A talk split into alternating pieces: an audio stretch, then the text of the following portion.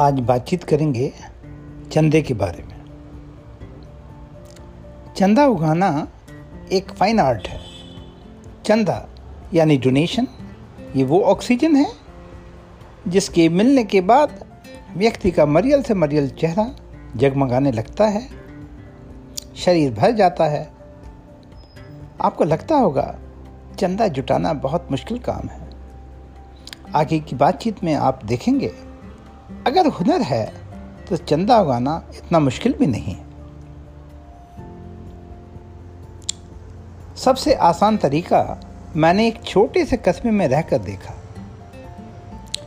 मेरे ऑफ़िस आने जाने के रास्ते में एक म्यूनिसपैलिटी का प्लॉट पड़ा हुआ था, बिल्कुल खाली। एक दिन मैं उधर से गुजर रहा था, देखा प्लॉट के सामने खासी भीड़ लगी हुई थी। पूछा तो पता लगा कि वहाँ ज़मीन से अचानक रातों रात शिवलिंग प्रकट हो गया है। झाँक के देखा, प्लॉट के बीचों बीच में शिवलिंग धरती से उभरा हुआ आधा दिखाई दे रहा था। उसी के बाजू में एक मरियल से दिखने वाले सज्जन केवल धोती पहने हुए और भस्म लगाए, ध्यान की मुद्रा में बैठे हुए थे।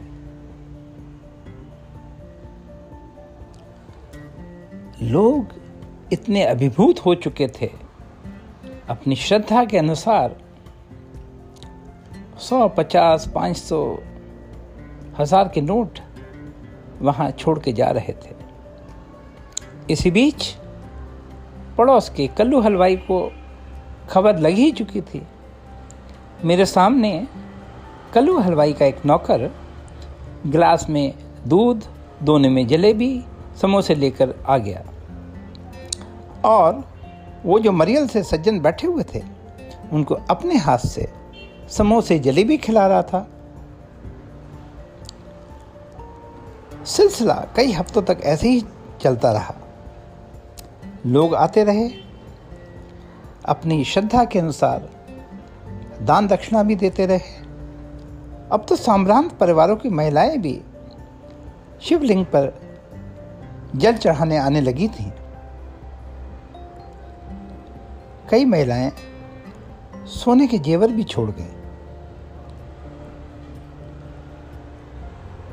प्लॉट के एक कोने में कांच का बड़ा सा दान पात्र रख दिया गया था।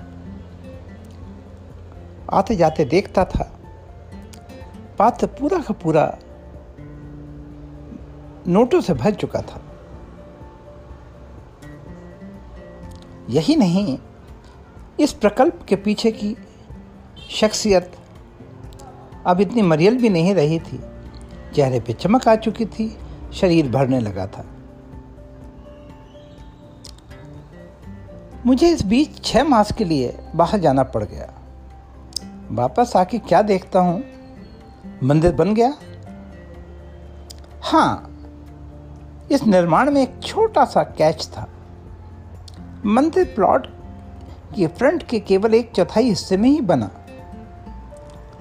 इसके साथ दो दुकानें बनी और पीछे की तरफ़ एक घर भी बन गया।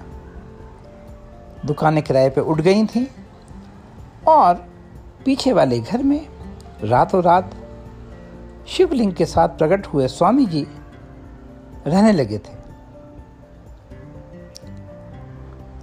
प्लॉट म्यूनिसपैलिटी का था, लेकिन म्यूनिसिपल अथॉरिटी उस स्वामी का कुछ नहीं कर पाए। तो चंदे के खेल का ये छोटा सा उदाहरण है। आज की बात करें, आजकल चंदा लेना और देना एक सुसंगठित व्यवसाय बन चुका है। और देखा जाए, इसमें लेने वाले से भी ज़्यादा लाभ देने वाले को होता है। आप पूछेंगे कैसे? एक एनजीओ बना के देख लीजिए। बस इस एनजीओ का जो घोषित लक्ष्य है, वो ऐसा होना चाहिए, जिसमें दानदाता को कर में 100 प्रतिशत छूट मिलने वाली हो। ऐसे एनजीओ की तलाश कॉपरेट करते रहते हैं। दान देते समय पूरा सेटिंग रहती है। इधर दान का चेक आया। उस राशि का एक बड़ा हिस्सा कैश में डोनर को वापस मिल जाता है। अब सोच के देखिए, दान का दान, कर में छूट और आपको आनंदित होने के लिए वापस कैश की रकम भी मिल जाए। और क्या चाहिए? तो ये चंदे का गोरख धंधा है।